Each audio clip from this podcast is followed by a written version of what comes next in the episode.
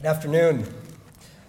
Um, it is such a pleasure to be here today to help kick off our West Side Synagogue Collaborative lecture series and uh, to have the honor of introducing our first lecturer. Uh, I say this because uh, for the past seven summers and a number of the winters intermittently as well, I have enjoyed the great gift of learning at the Shalom Hartman Institute in Jerusalem.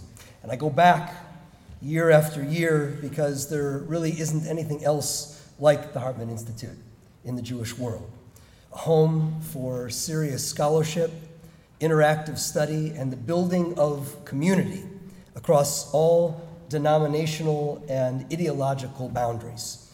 While the rest of the Jewish world becomes more and more fragmented, the Hartman Institute drills down deeper and deeper to bring us together, both to learn our sacred texts and to explore our sacred values and how we must lift them up in new ways in an ever more challenging religious and political climate. The architect of this extraordinary work, of course, is our presenter today, Rabbi Dr. Donniel Hartman, the president of the Shalom Hartman Institute and the director of its I Engage project, which has brought him into so many of our synagogues already as teacher and conversation shaper.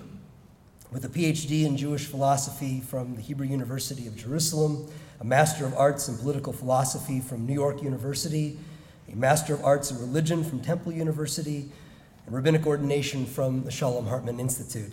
Donniel is the founder of some of the most extensive education, training, enrichment programs for scholars and educators and rabbis and religious and lay leaders in Israel and in North America. And in addition to his broad accomplishments as a teacher and a visionary institution builder, he is widely published as an author. Many of you have read his frequent articles in leading journals and news sites throughout Israel and North America. A number of you have likely also encountered Donniel's teachings in his books. He is the author of The Boundaries of Judaism, co editor of Judaism and the Challenges of Modern Life, co author of Spheres of Jewish Identity, a model curriculum in Jewish philosophy for secular Israeli high schools, and lead author of Speaking iEngage, creating a new narrative regarding the significance of Israel for Jewish life. His new book, Putting God Second, how to Save Religion from Itself is scheduled for publication at the end of this year. And while all of this is what has elevated Donniel to a vaunted place of thought leadership in 21st century Jewish life, what has endeared him most to me is his uncommon menschlichkeit. He has opened his home again and again to me and to so many colleagues for Shabbat celebration. He has opened his heart to share his personal story and to hear and to be changed by ours. And while he has enabled us to learn from an inspiring array of outstanding scholars, the one scholar who has always given the most of his time and taught the most of our classes and done the most to establish the discourse that has brought all of us here today is Mori V'Chaveri, my teacher and a most precious friend, Rabbi Dr. Donniel Hartman.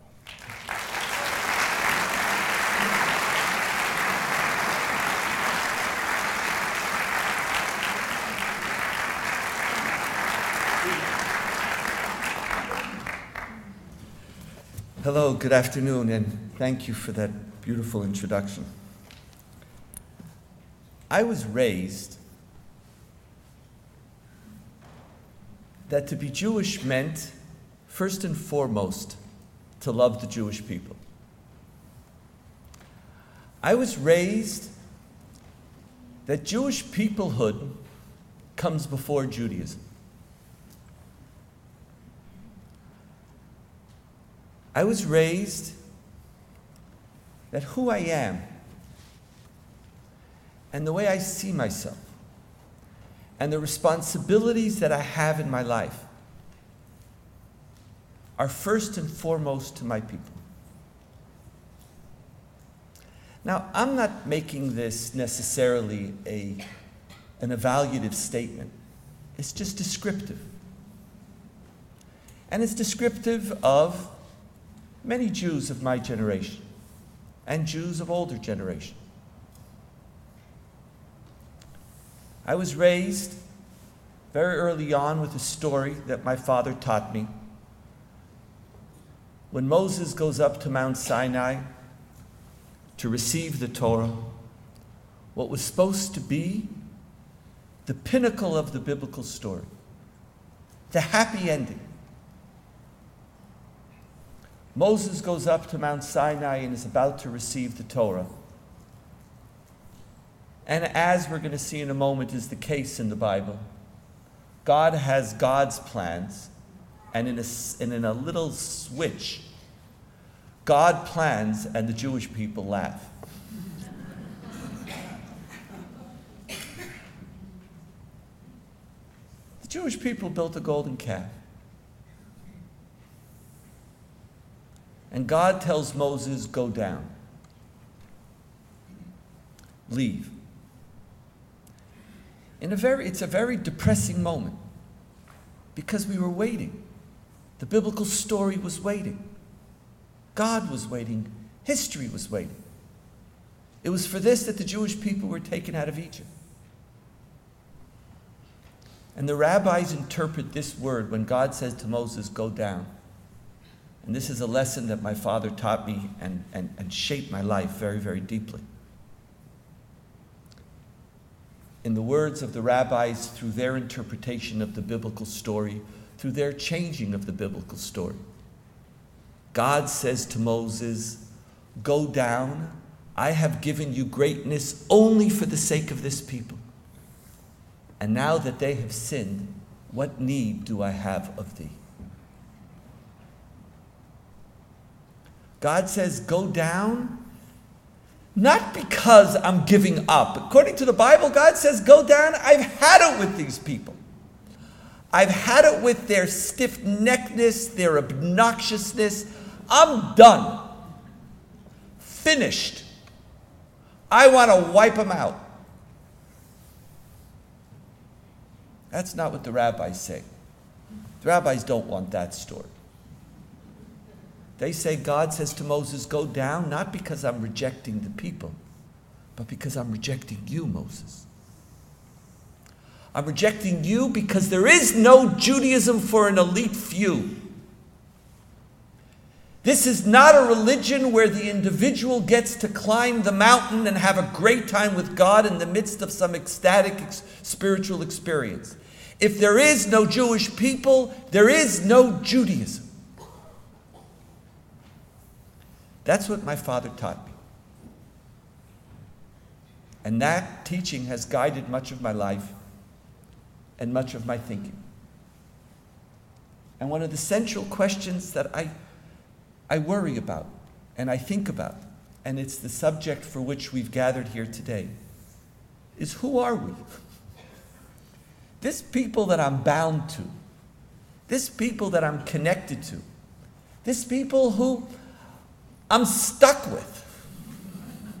And we're stuck together. It pays to know who are we. It's like if I'm. It's like it's like I'm on a. But sometimes I feel like in the modern era I'm on a perpetual blind date. it's like I don't know. I'm like I'm going. It's like I'm even. It's a blind marriage. I'm married. I already have grandchildren, and I still can't figure out who we are. Who am I married to? Who are we? That's what I'd like to talk about today. I'd like to talk about two ideas that I've been thinking about now for years, two ideas that I believe are playing themselves out in the story of our people. Who we are, as unprecedented as it is today, we are telling a story, we are living a story which is working itself out in our people for over 3,000 years. And I'd like to talk about that story.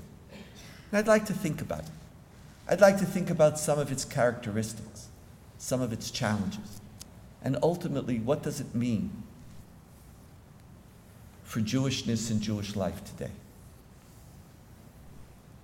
The first part the first essential feature, and you could sort of hear it, or its, its echoes are present in the story that I mentioned beforehand about the golden calf. See, the golden calf wasn't just a moment in the Bible, it is the Bible. The Bible could be summarized more or less, and God spoke to Moses, saying, Speak unto the children of Israel and say unto them, Do A, B, C, or D. And the Jewish people said unto Moses, Speak unto God and say unto him or her, No. More or less, you have the Bible.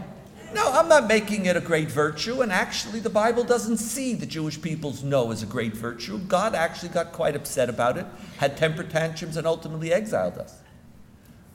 It's not who we were supposed to be, but it is who we were. We were idolatrous Jews.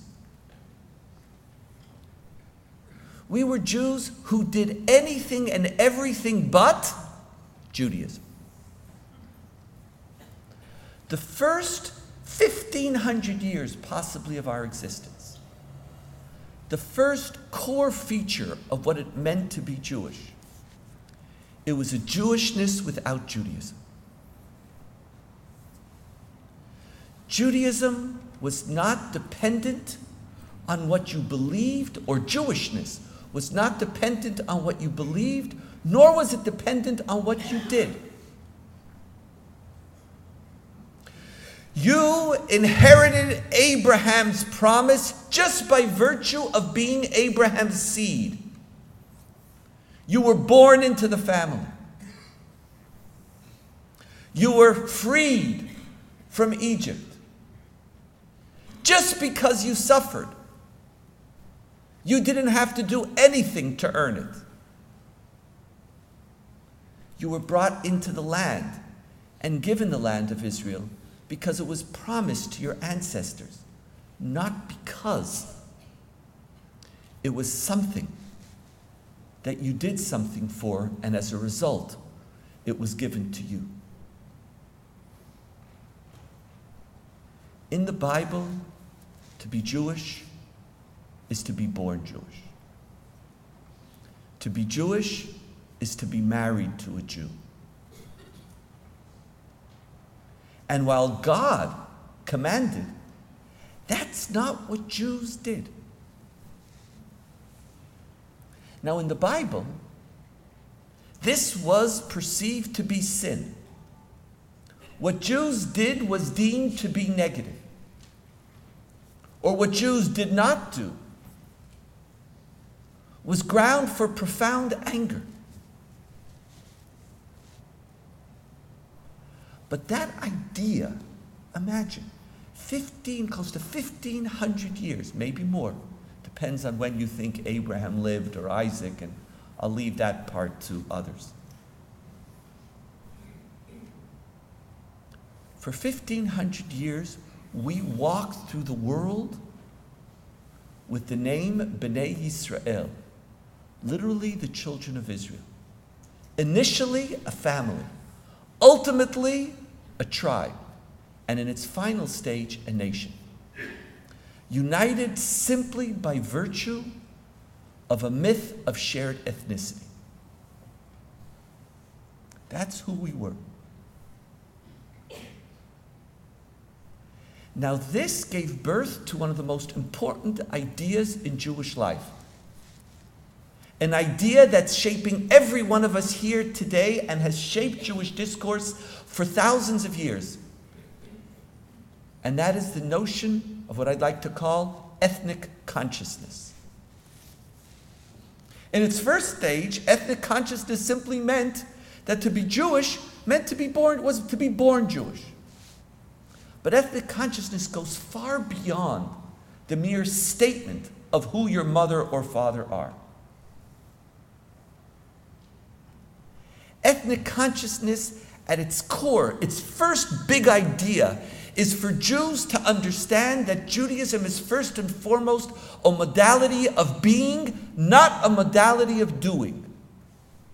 Think about that for a moment. Jewishness is not what you do, it's who you are. That's what we inherited from the first 1500 years of our story.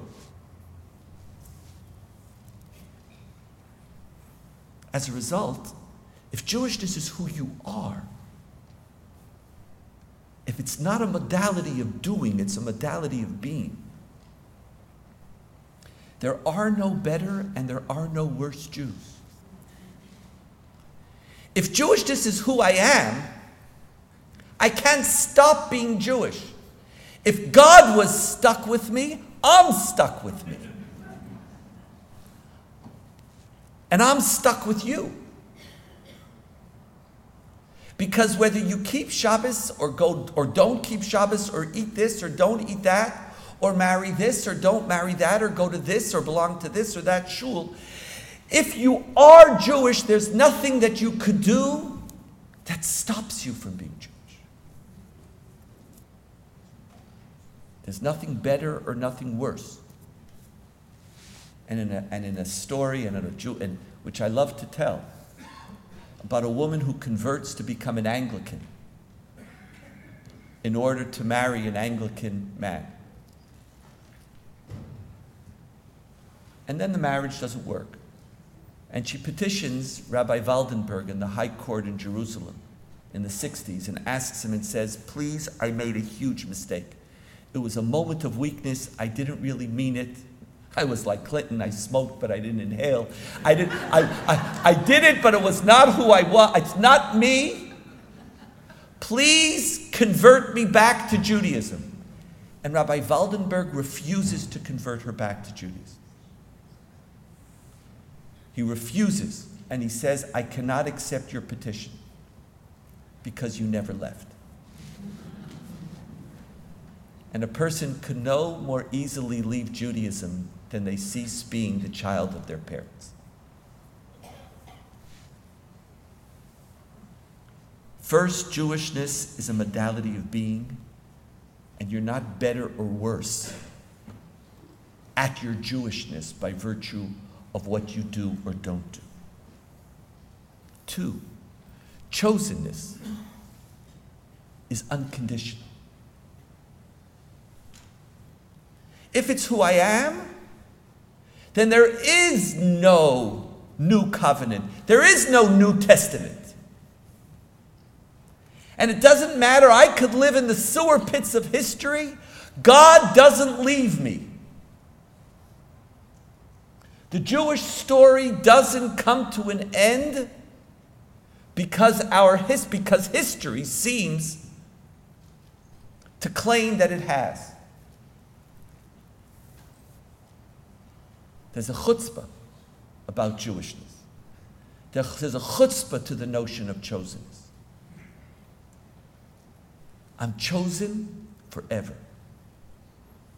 And that gave us an inner strength, a spirit which was never broken.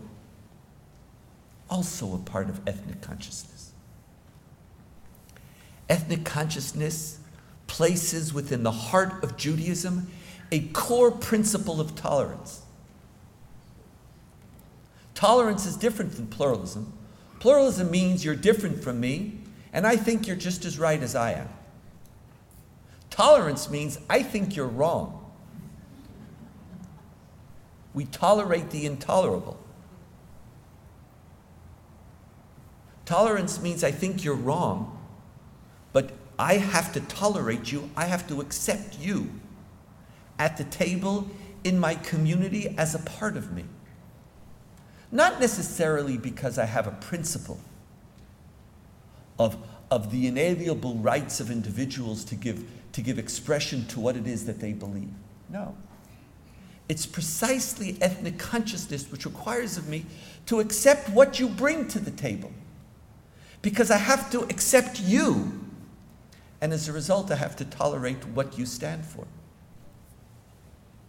and tolerance and diversity become part of the Jewish story in which very few get pushed outside, if ever. In a community of ethnic consciousness, boundaries are very, very tough, very hard to define. What's the line? And usually there is almost no line, and the only ones who leave Or the only ones who we kick out are the ones who left already, and we say, aha, we didn't want you anyway. You think you left first? Well, you're gone. Thank you. Who were the door was closed, the person's outside, they're already in another religion, and the Jewish people are still debating, are they still Jewish? What's our responsibility to them? And for centuries, our only boundary was if you chose to leave.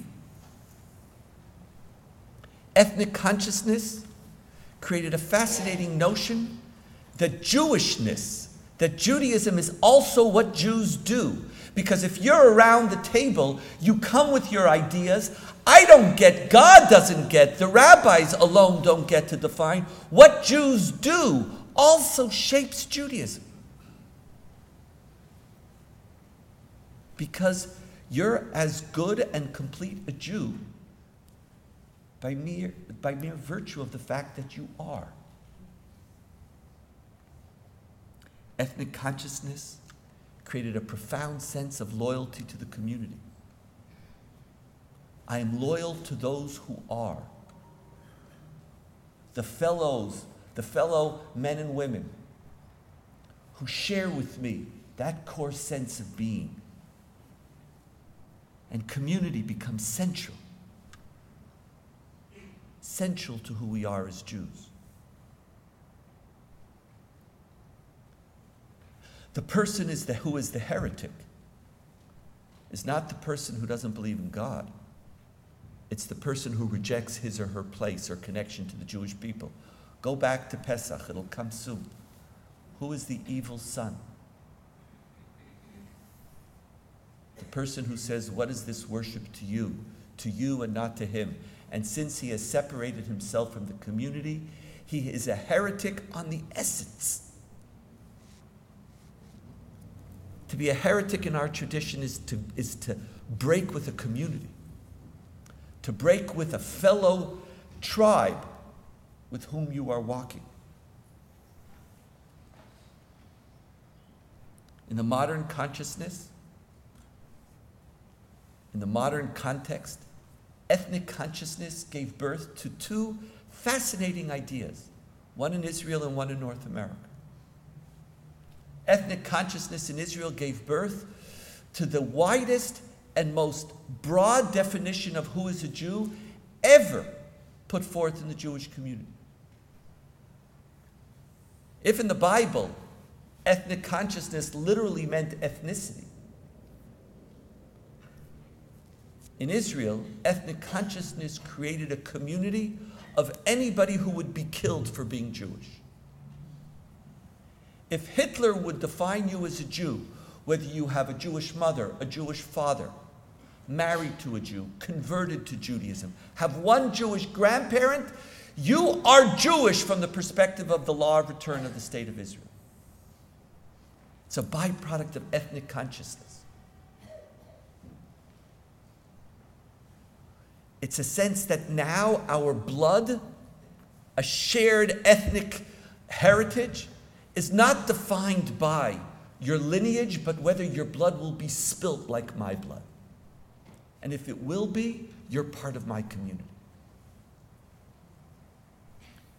And in North America, over the last 20, 30 years, ethnic consciousness, with its notion that to be Jewish is a modality of being, with the profound sense of tolerance and acceptance. Ethnic consciousness has paradoxically undermined ethnicity. And ethnic consciousness has led to a sense of Jewishness which is fundamentally self defined. If you see yourself as Jewish, if you want to be a part of this community, the Jewish community, by and large, will now accept you as a member of its community. You don't have to be born Jewish. You don't have to convert to Judaism. If you are married to a Jew and you see yourself as part of this community, by and large, the community is now testing the notion that Jewishness is completely self defined. and Jewishness as a modality of being doesn't even doesn't require any tribal lineage. It just requires standing up, joining us, and saying Hineni. Israel and North America are taking ethnic consciousness way beyond its ethnic roots to a much larger, accepting, tolerant, embracing Jewish community. That's one idea. An idea that starts, that's born from sin, truly born from sin, but shapes who we are and defines this people.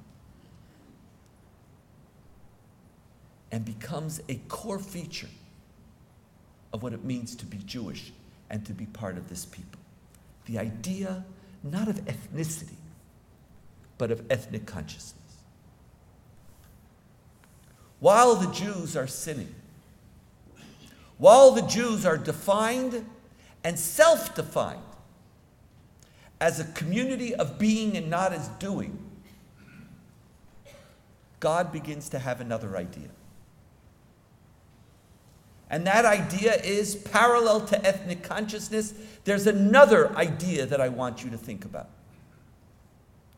And that is the idea of being commanded.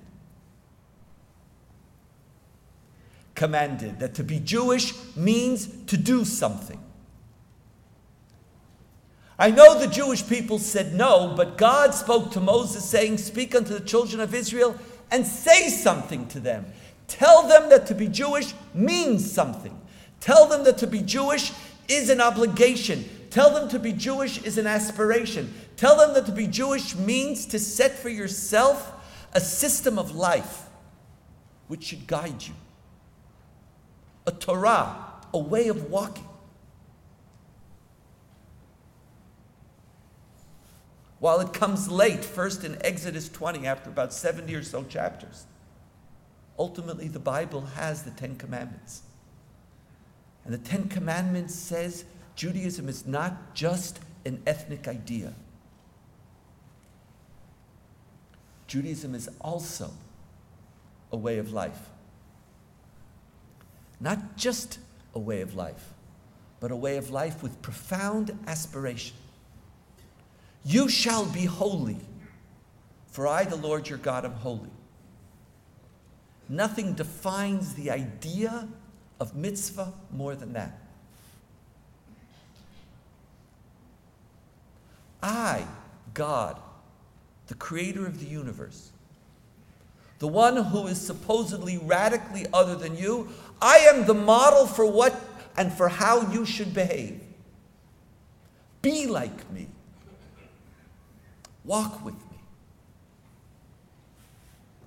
Now, it's an initial stage, it was a very sad aspiration because God talks and people laugh and it just, they never connected.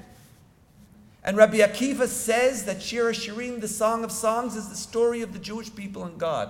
Love, which is two lovers who never meet. But even though we never met, even though initially we didn't listen, the idea that Jewishness means something, stands for something. That Jewishness is not simply defined by your birth it's not simply defined by your origins, but it must be defined by your present, by what you do. Is a second big idea that our tradition challenges us to think about. And that idea gives birth much more than to the idea of mitzvah, but to the idea of a mitzvah consciousness that I want to speak about. What are the features of mitzvah consciousness? Mitzvah consciousness means that chosenness is a mission, not a reward. To be chosen means to be chosen for something, not to be given a gift. It means that you could join Judaism and not simply be born. And in the rabbinic period, conversion enters into our tradition as a result of mitzvah consciousness. Mitzvah consciousness introduces the idea that to be Jewish is to be different. And that we're okay with being different.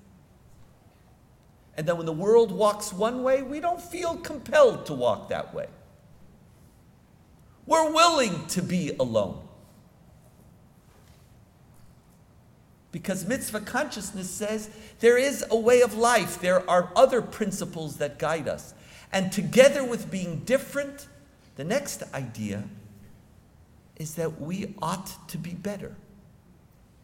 It's part of mitzvah consciousness.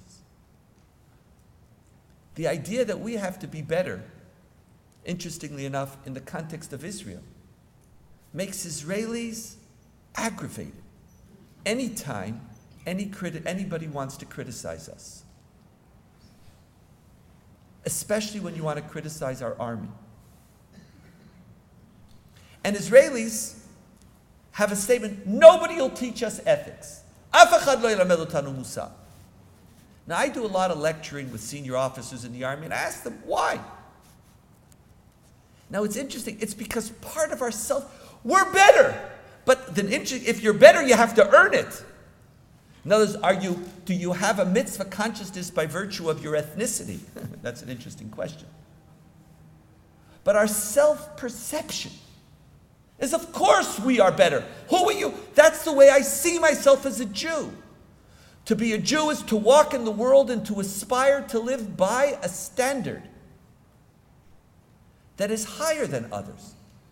It's only in our generation, it's only in a post Holocaust world that the notion of double standards is perceived to be a feature of anti Semitism, when double standards was a Jewish idea. That was our idea. And now we're getting aggravated when you want us to live by the standards that we ourselves said that's who we are.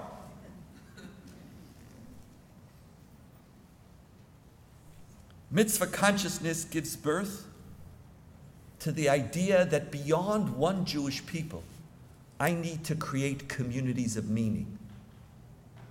I need to find a synagogue that I want to go to, not just in a synagogue that I don't want to go to, but a synagogue that I want to go to, a synagogue that gives expression to my ideas of mitzvah. A synagogue where, as a community, I could share with others the aspirations that I put on the table. This idea in the modern era, starting in the 19th century, gives birth to the idea of denominations. Denominations in its best sense, not in a negative sense, not as a label, but a denomination as a group of people who sit down and say, what do I, how do I make sense of this mitzvah consciousness. If Jewishness is not simply an accident of birth, but something that I must embody in my life, what does that mean?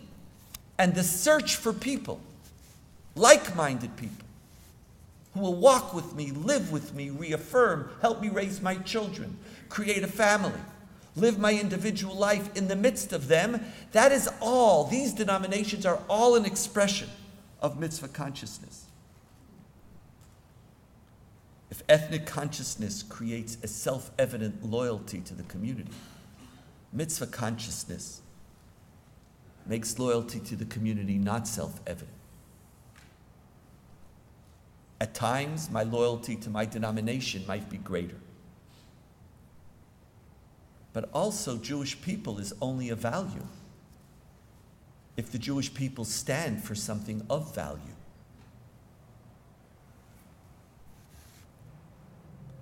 And if the Jewish community does not, then loyalty to the community is not a taxation that I have to accept.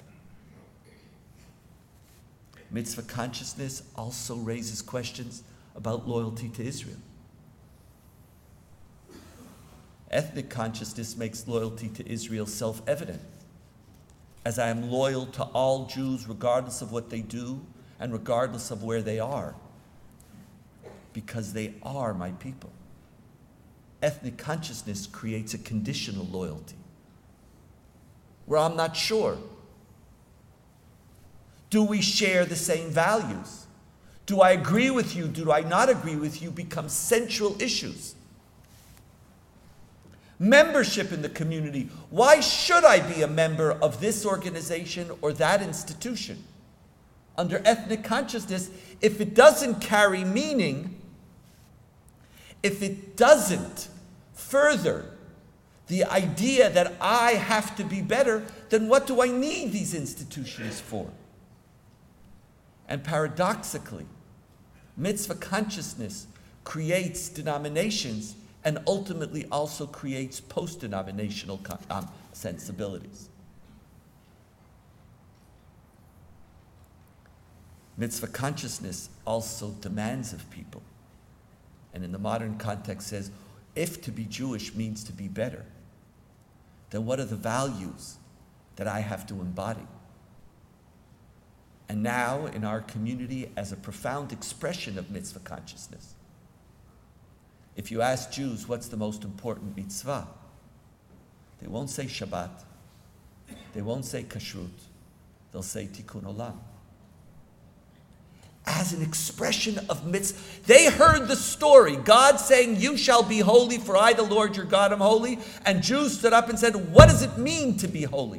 What does it mean to be better? I want to create a community with a mission. I am chosen to fulfill that mission. And that mission is the mission of Tikkun Olam.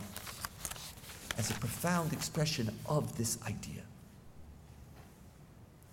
Now, for most of our history, These two ideas coexisted. After the biblical period, after the destruction of the Second Temple, the two ideas merged and they corrected each other. They fought with each other. They argued with each other. And they created a check and balance, which created the Judaism that we know today. Mitzvah consciousness made sure that Jewishness was not simply a race. That to be Jewish wasn't simply to be born Jewish. Mitzvah consciousness says that's not enough. You shall be holy doesn't mean it's more than you're born Jewish. Do something. Be something. And at the same time, ethnic consciousness made sure that mitzvah consciousness didn't create an, an elitism, did not create too much judgmentalism, did not create too many Jews looking at the other and saying, it's bad enough when they say, I won't eat in your house, but to actually say, I'm a better Jew than you? Mitzvah consciousness and ethnic consciousness together pull in different directions but create a balance of a community bound to each other but never feeling that they are sufficient simply because they are.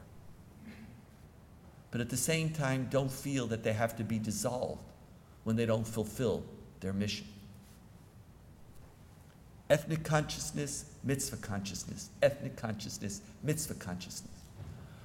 In each one of our souls, the idea goes back and forth and back and forth and shape who we are. If I had to speak about where we are today, where we are in this story, Israel and North America are doing something very, very interesting, and I believe also deeply problematic. And with that, I want to conclude. Israel, modern state of Israel, inherited these two ideas and said that instead of them completing each other, complementing each other, living together, I'm going to give each one its own domain. Ethnic consciousness will rule membership in the state of Israel. Mitzvah consciousness will rule Judaism in the state of Israel. So when you come to Israel in Ben Gurion Airport, ethnic consciousness rules. To get into Israel, it's an ethnic conscious society. If you are in need, we will die for you. The Israel Defense Forces sees itself as the Jewish Defense Forces. Israelis will die for a Jew even if they don't like them.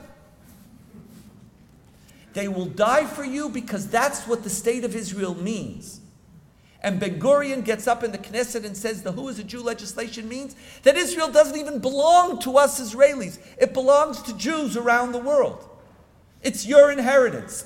And what her- inheritance? If you will be killed for being a Jew, come home. And we will turn our society upside down for you. Come home. And when you come home, we will do everything in our power to make you miserable. Because once you leave Ben Gurion Airport, ethnic consciousness is over. Here, mitzvah consciousness rules. And under mitzvah consciousness, there's a right way to be Jewish and a wrong way to be Jewish. And in the interesting accident of Israeli society, a coalition of secular Israelis and Orthodox Israelis get together to make sure that the only denomination which rules mitzvah consciousness is Orthodox. And the problem of the state of Israel is that the two don't talk. Is that same idea of who is a Jew should shape what we do in the public sphere. Because if you come as a Jew into the state, I can't just accept that you're here, I have to accept your Judaism here. That Israelis haven't figured out yet. We're creating a society where the two aren't coexisting, they're living in separate domains. And the challenge and the change that we have to bring to Israel is to ensure that the two talk with each other. And that ethnic consciousness also shapes the marketplace, the street, the rabbinates, marriages, divorces, conversions. You can't have an ethnic consciousness in which you're only tolerant of who's allowed into the state of Israel and not tolerant of the Judaism of the Jews of the state of Israel. That's a small little point that we need to iron out. but we're still working on the tunnels and some other issues, so we have a little while yet. But in North America, we're doing something very different. Ethnic consciousness and mitzvah consciousness are actually talking with each other. But they're talking in a way that they weren't supposed to talk. They become too similar. They become best friends instead of becoming check and balances. Ethnic consciousness gave rise to one of North America's biggest ideas. One of North America Juda- Judaism's biggest ideas, which is a self evident feature of Jewish life today and will be so for decades and probably centuries to come, and it might completely redefine the Jewish story. But the future we don't know. And that is the idea that I mentioned beforehand that Jewishness is self defined. That we have to choose to be Jewish, and we all choose it. And we're accepting of anybody who makes that choice. It's a big idea. It's the first Jewish community to test it out. Why America's testing it out, that's a story, that's another lecture. That's one big idea. Mitzvah consciousness has created a Judaism which is primarily defined through a universal sense of mitzvah. Mitzvah doesn't have particular dimensions to it. It is by and large an embracing of universal values. And when it means, when we say Jews have to be different, Jews have to be better, we have to be better at what the world itself is aspiring for. It's not that our ideals and values are different, it's just we are more committed to them than you. But ethnic consciousness and mitzvah consciousness aren't correcting each other. They're, they're serving each other and complementing each other. Mitzvah consciousness has to look at ethnic consciousness and say, if Judaism is completely self defined, are there any conditions? Is there any there there that everybody has to keep? Because if there is no there there, what does it mean to even be self defined as a Jew? Because if there is no there there, what does it mean to be there? So, how, if the argument is that to be Jewish is, to, is a self defined category, what does it mean to self define yourself as such? It's one thing to be tolerant, it's another thing to be relativistic.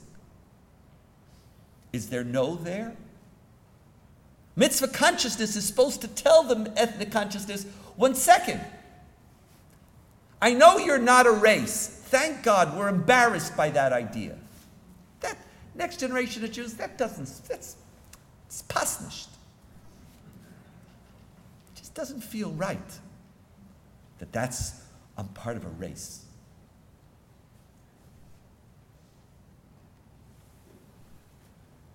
But now, if ethnic consciousness means I'm not part of a race, but I'm just simply self defined, mitzvah consciousness has to challenge it and to give it content. Mitzvah consciousness, which is moving Jews to be leaders in some of the most central missions and ideas in the world. Ethnic consciousness has to ask itself if we are a community which simply embodies universal values better than others, is there any sense of collective or particular Jewish identity? Ethnic consciousness has to ask what are the particular values that you stand for, not the unique ones. But what are the particular ones? Is there a particular form to being Jewish beyond tikkun olam? Is that enough? If I am the best at tikkun olam, I am the best Jew, and therefore who am I? Has mitzvah consciousness created a Jewish community which is post national, post communal? ethnic consciousness and mitzvah consciousness aren't supposed to get along. They're supposed to make you uncomfortable. But we've become very comfortable with the two, and each one is feeding the other into an ever less and an ever less defined, less clear, less delineated identity.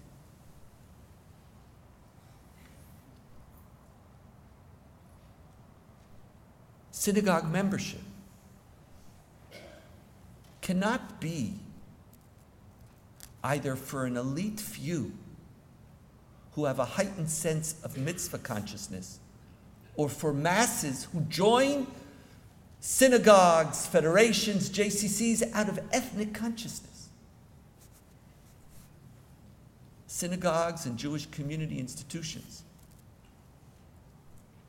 have to offer and have to challenge people and have to be frameworks where people could connect to a mitzvah consciousness. Mitzvah consciousness is not simply an idea of doing good in the world, but it's a framework for the unfolding of Jewish values and Jewish ideals throughout our lives, way beyond the idea of tikkun olam in service to a world. Birthright, the most famous Jewish collective enterprise, is fundamentally an ethnic consciousness program.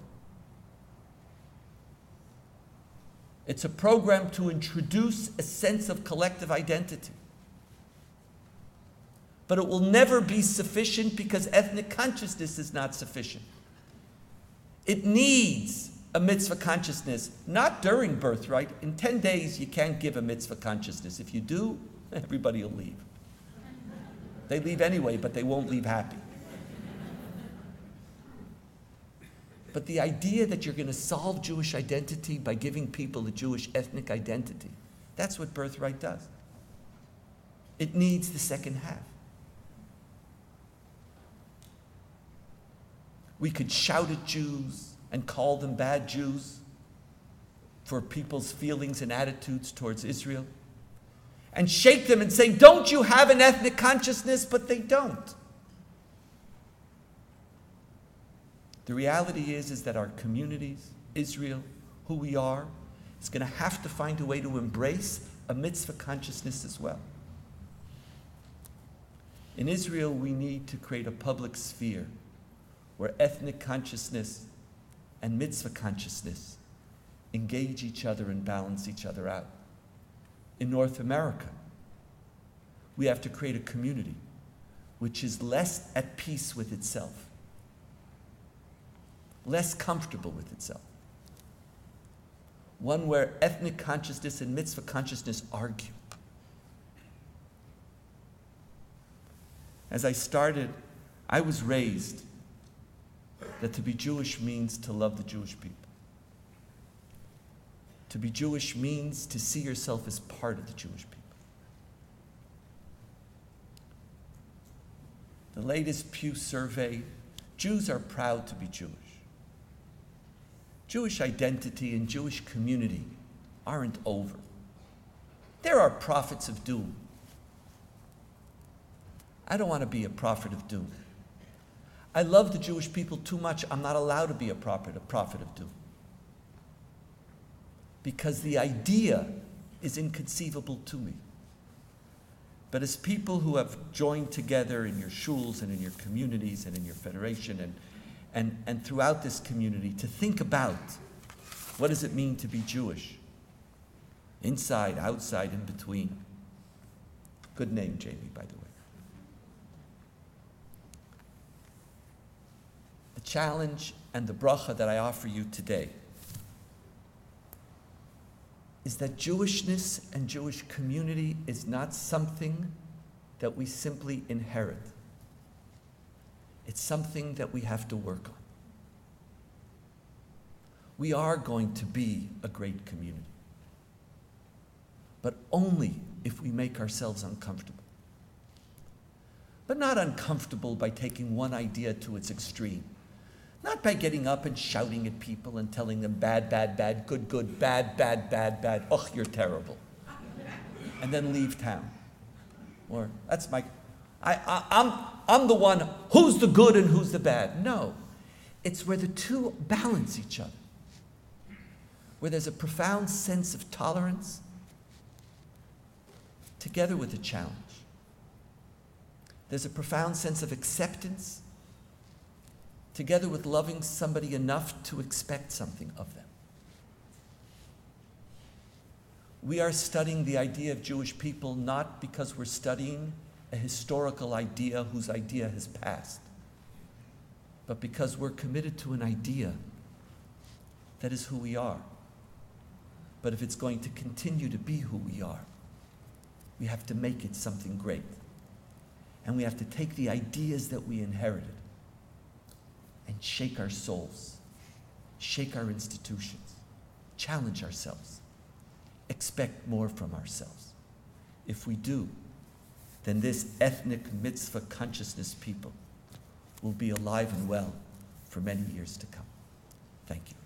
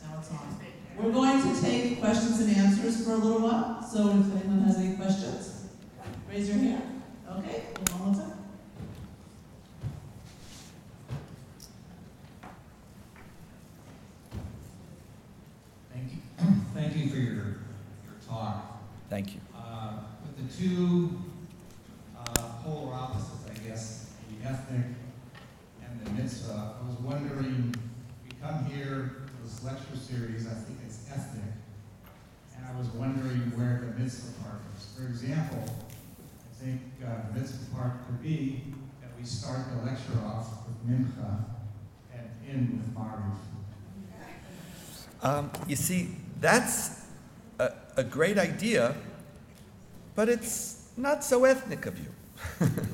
In other words, I can tell you what we do at the Hartman Institute.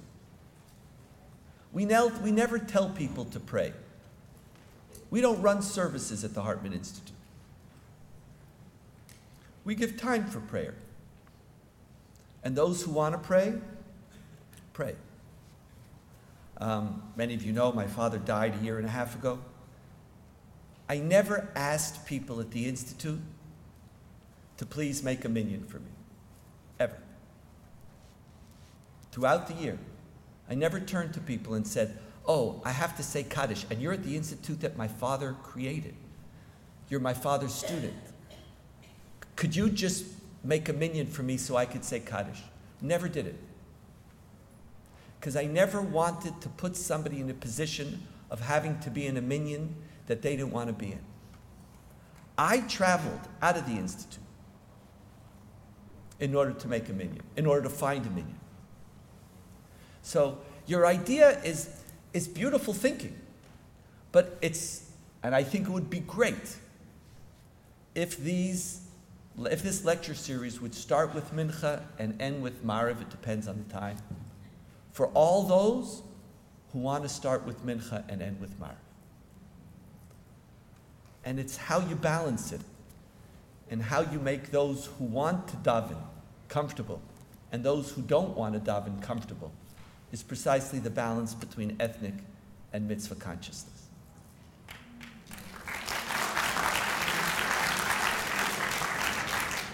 Raise your hands.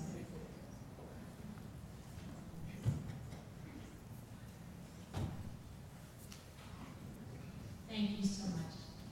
It's always very inspiring.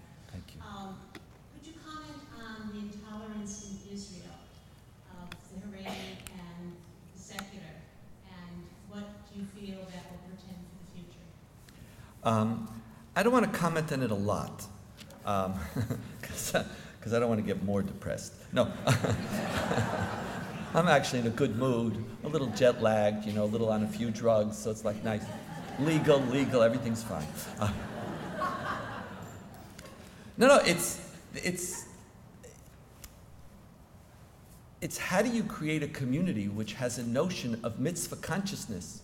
And I'm not saying that the gentleman beforehand has a different one, and I think the idea that he's putting forth is, is very correct. Is, let's put something out there. The problem is the boundaries, and I'm not saying yours, but like in Israel, we don't have a clear sense of boundaries. Um, it's if I feel something, you have to do it. Um, that's part of the challenge, and and, and no, it, it, it's like it, it, maybe that's the way we do mitzvah consciousness with an, with, an, with, with an ethnic awareness. If you're part of my ethnicity, you have to keep my mitzvahs. It's but it's how do we create a little distance from each other? How do we learn to divide Israel? Divide it not simply between Israelis and Palestinians, and not divide it between state and religion, but divide it between Jew and Jew. And, and create that sense of space. Where, on the one hand, it's not just Haredi, those who have a strong sense of a mitzvah that they want Israel to do, are aware of the fact that that just simply means that that's the mitzvah that they want to do, but not that others want to do it. And at the same time, how do we get more and more Israelis to want to pray at the wall so that the women of the wall aren't, isn't primarily a North American phenomenon? So it's like, now, if they don't, now Israel will only change when more Israelis want to be there. But if Israelis say, I don't want to be there in the first place, so why do you want me to fight for your right to be there? You know, it's like, I was like, like why do you want to go there? It's, you're crazy. If that's your instinct, you don't even begin. It's when you say, I, I have something that I want. Then you make demands. And so one is making demands of another who's silent, and the other was silent and not making demands for themselves. And that's when you have a mitzvah consciousness which isn't corrected by ethnic consciousness. And uh, it'll take time. It'll take time. It's not a political agenda, it's an educational one. And, um, and there has been tr- profound progress on this. Israel today, on, the one, on this issue, is far better than it was 20, 30 years ago. But we still, you know, I have now two granddaughters. Just, just to give you a sense of, I'm working now on Israel for my granddaughters. It's not for me, it's not for my children, maybe, God willing, uh, my granddaughters will have an Israel which has a healthier balance. I, I can't see anything.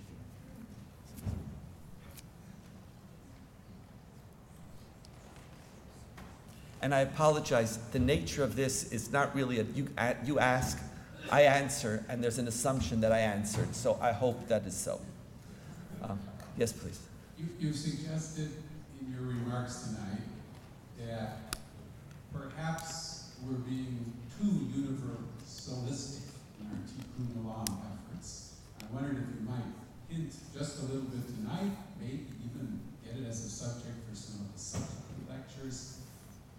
Where should we be looking to introduce or reintroduce the more particularly Jewish orientation to tikkun olam? What's the right blend of fixing the whole world versus our own community? Um, thank you very much for the question. And the nature of balance is that nobody knows what it is, and there's never the right balance. There never is. It's like you know we all cook and we put a little more salt. It's I'm not. I don't have fixed prescriptions. I don't think in those terms.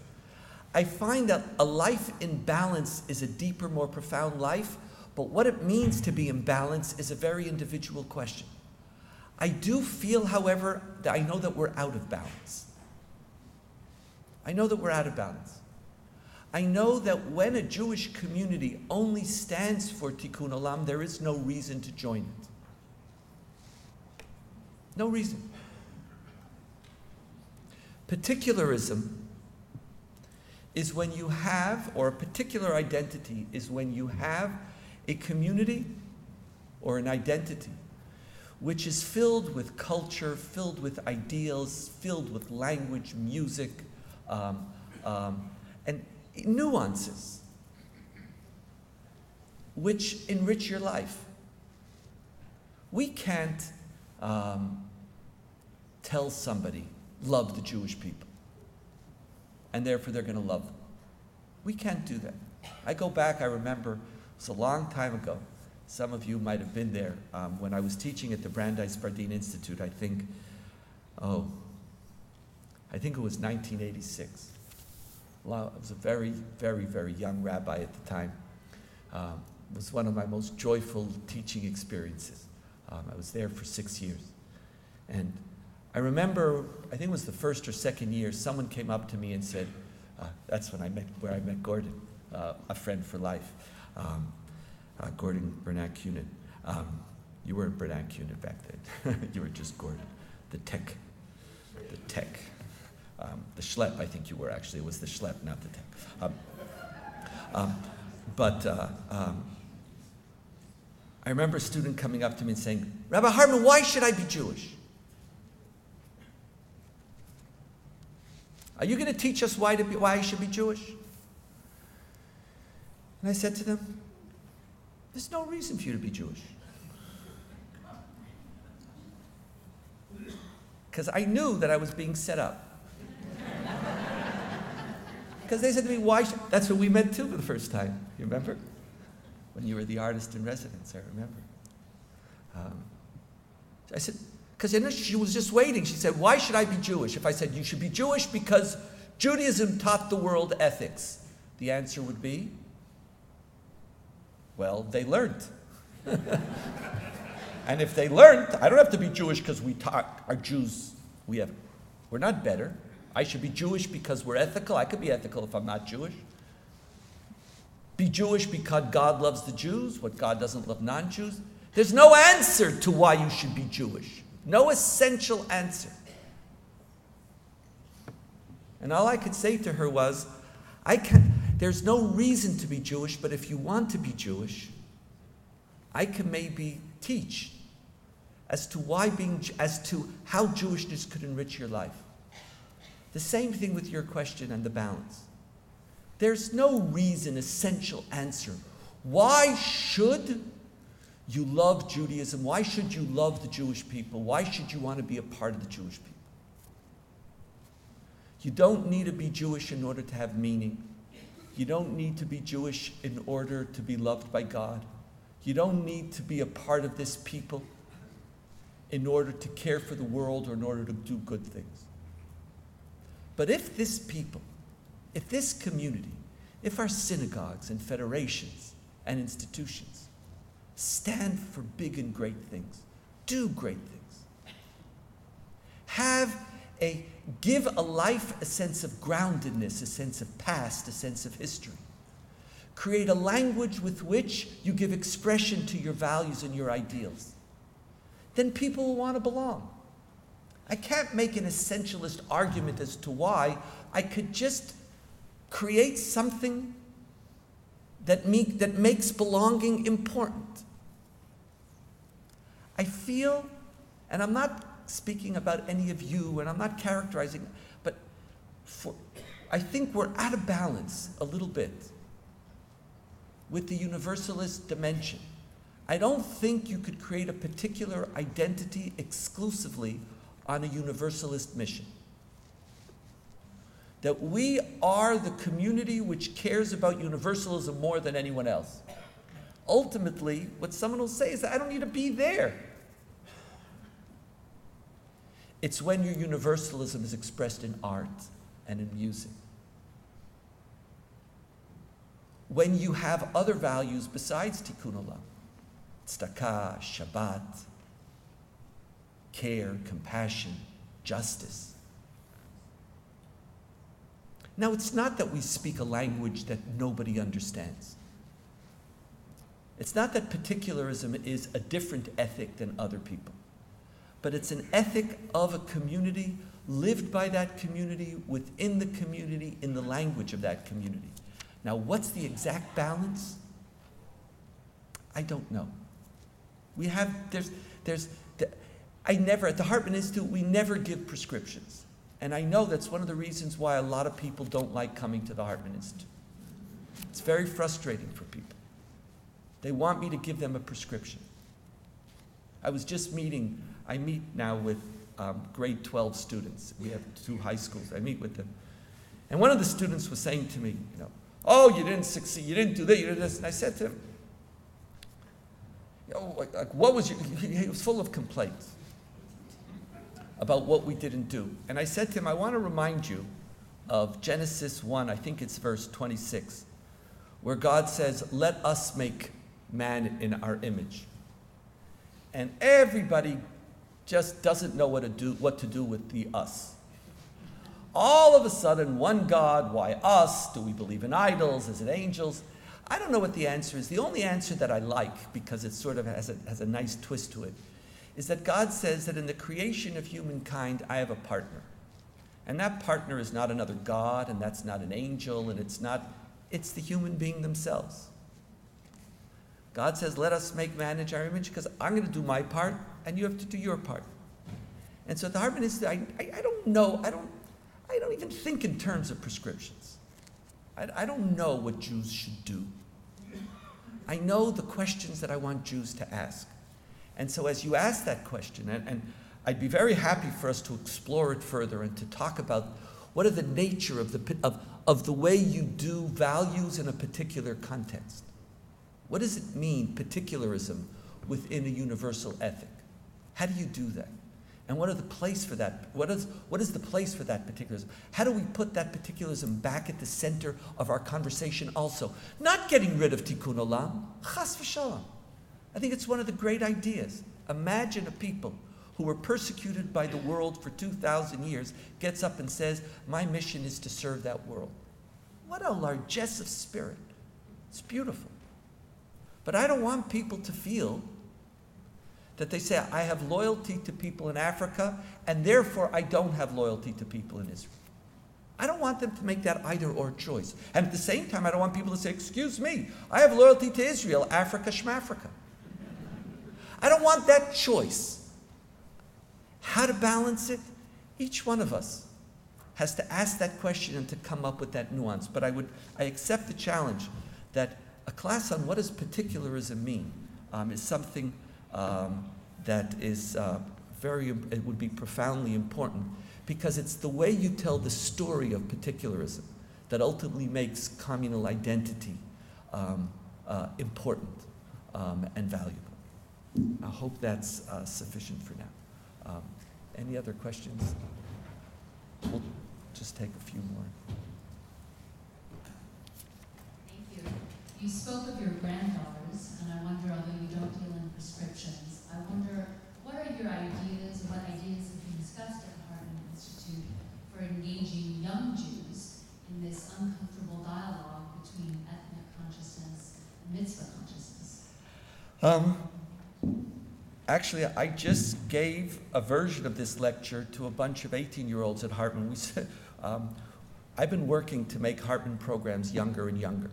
Um, and uh, one of the reasons why is that um, I want, I'm trying to train my, retrain myself and uh, train our faculty to speak to ever younger groups of Jews.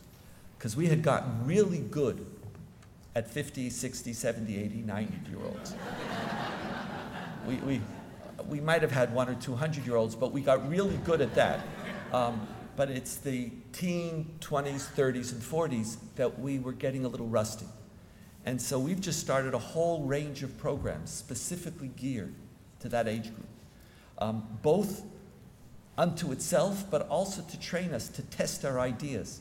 Um, and uh, um, because what you don't want to do with younger Jews is to say to them, You're successful if you become like me. That's what you do. It just, it's, uh, it's very tempting. And there is a large, there is a very significant portion of Jewish life whose vision of the future is what do we need to do to make the younger generation just like us? It's like to have a bunch of like we're living one perpetual Austin Powers movie where everybody's a mini me. Like and, and like oh, it's like it's a it's a, be a great thing, but they're not going to be mini mini us. And um, part of what I'm trying to do is to even figure out what I'm saying wrong. What's working and what's not working? How do these categories work and how are they heard by another generation of Jews? Just like how, does, how is Israel heard by another generation of Jews? How does Jewish community and Jewish institutions heard by another generation of Jews? These questions, the things that I could just, from my experiences, um, now it's true, there is a whole range of people who are um, the there, there is a whole group of Jews who are, who are defined as the unreachables. I don't know how to reach the unreachables. Um, I don't know how. Um, I'm, I'm, if you talk about the Hartman Institute, we're not a place which directly reaches the, those who don't show up.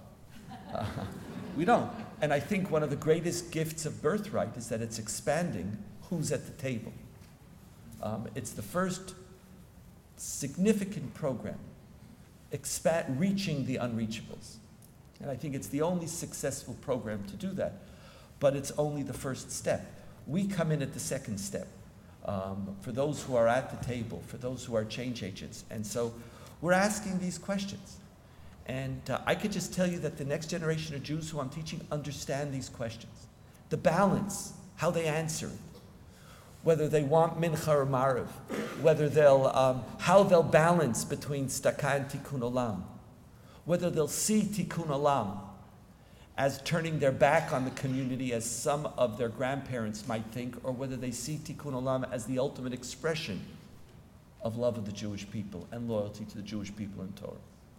Whether they see criticism of Israel as an act of betrayal or as an act of love, their answers might be different from ours. And so the challenge of teaching the next generation is not, it's not that the Torah we teach is dramatically different, but it's an openness to different questions and different conclusions that is challenging. And how do you create an atmosphere, an environment where that's possible?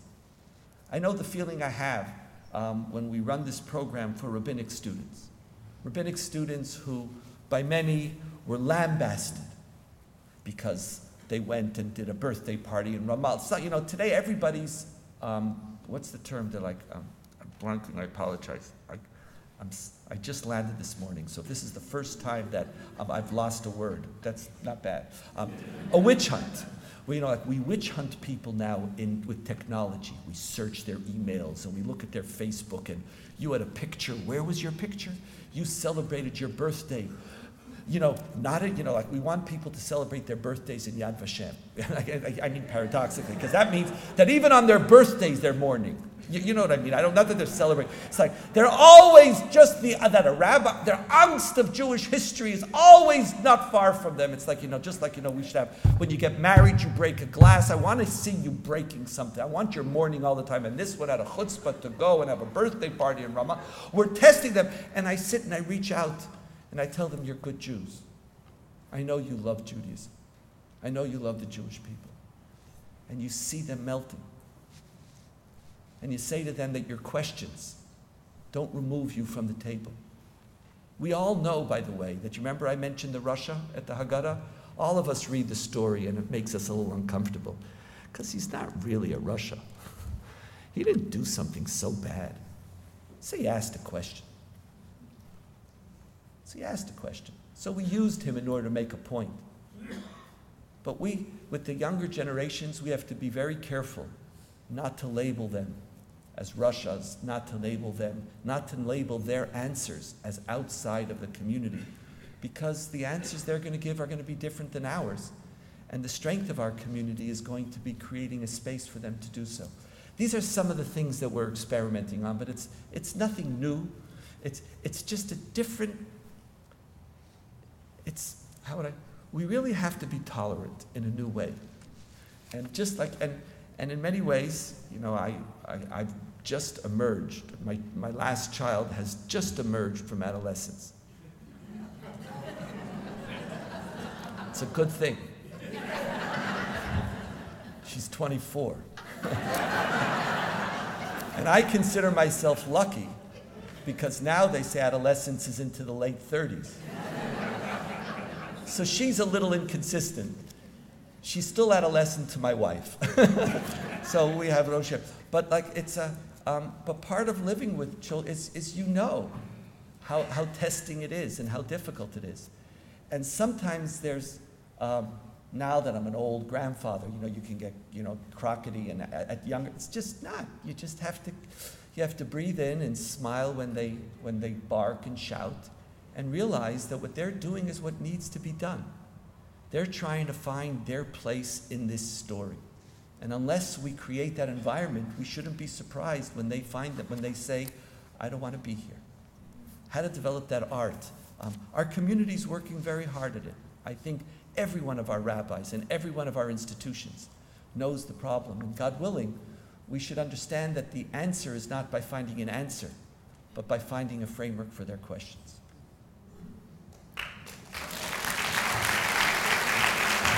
Last one. Last question, and then thank you. Would you comment, please, about uh, the phenomenon that has been reported on the last year or two of a woman member of the Knesset who regards herself as from within the secular community, who has been lecturing at the Knesset on what I think we would call religious topics, including recently on the subject of Shemitah, the matter of uh, agricultural. You're, you're referring to Ruth Calderon, Yes. um, a, a wonderful, wonderful, wonderful person who's part of a new Israel. Um, it's a new Israel. It's, it's an, she herself, she's a perfect example, and, it, and this is a good place to end, that mitzvah consciousness doesn't mean a particular denomination. See, what mitzvah moves from mitzvah to mitzvah consciousness. When it stays at mitzvah, there's one way to be Jewish. Mitzvah consciousness means that Judaism has to have content. Ruth Calderon is part of a new Israel. She helped shape it. She and a whole plethora of other institutions, hers, ours, and other people's, have created an Israel where secular Jews could get up and say, I have a stake at the table. Um, the great challenge we face, and the great challenge that Ruth faces, a very close friend of mine, is that how do we make a lot of Ruths? How do we multiply her? Um, the great gift is that now we have a figure like hers in the Knesset. The bad news is that a career in the Knesset is very often very short lived. Uh, we have elections all the time.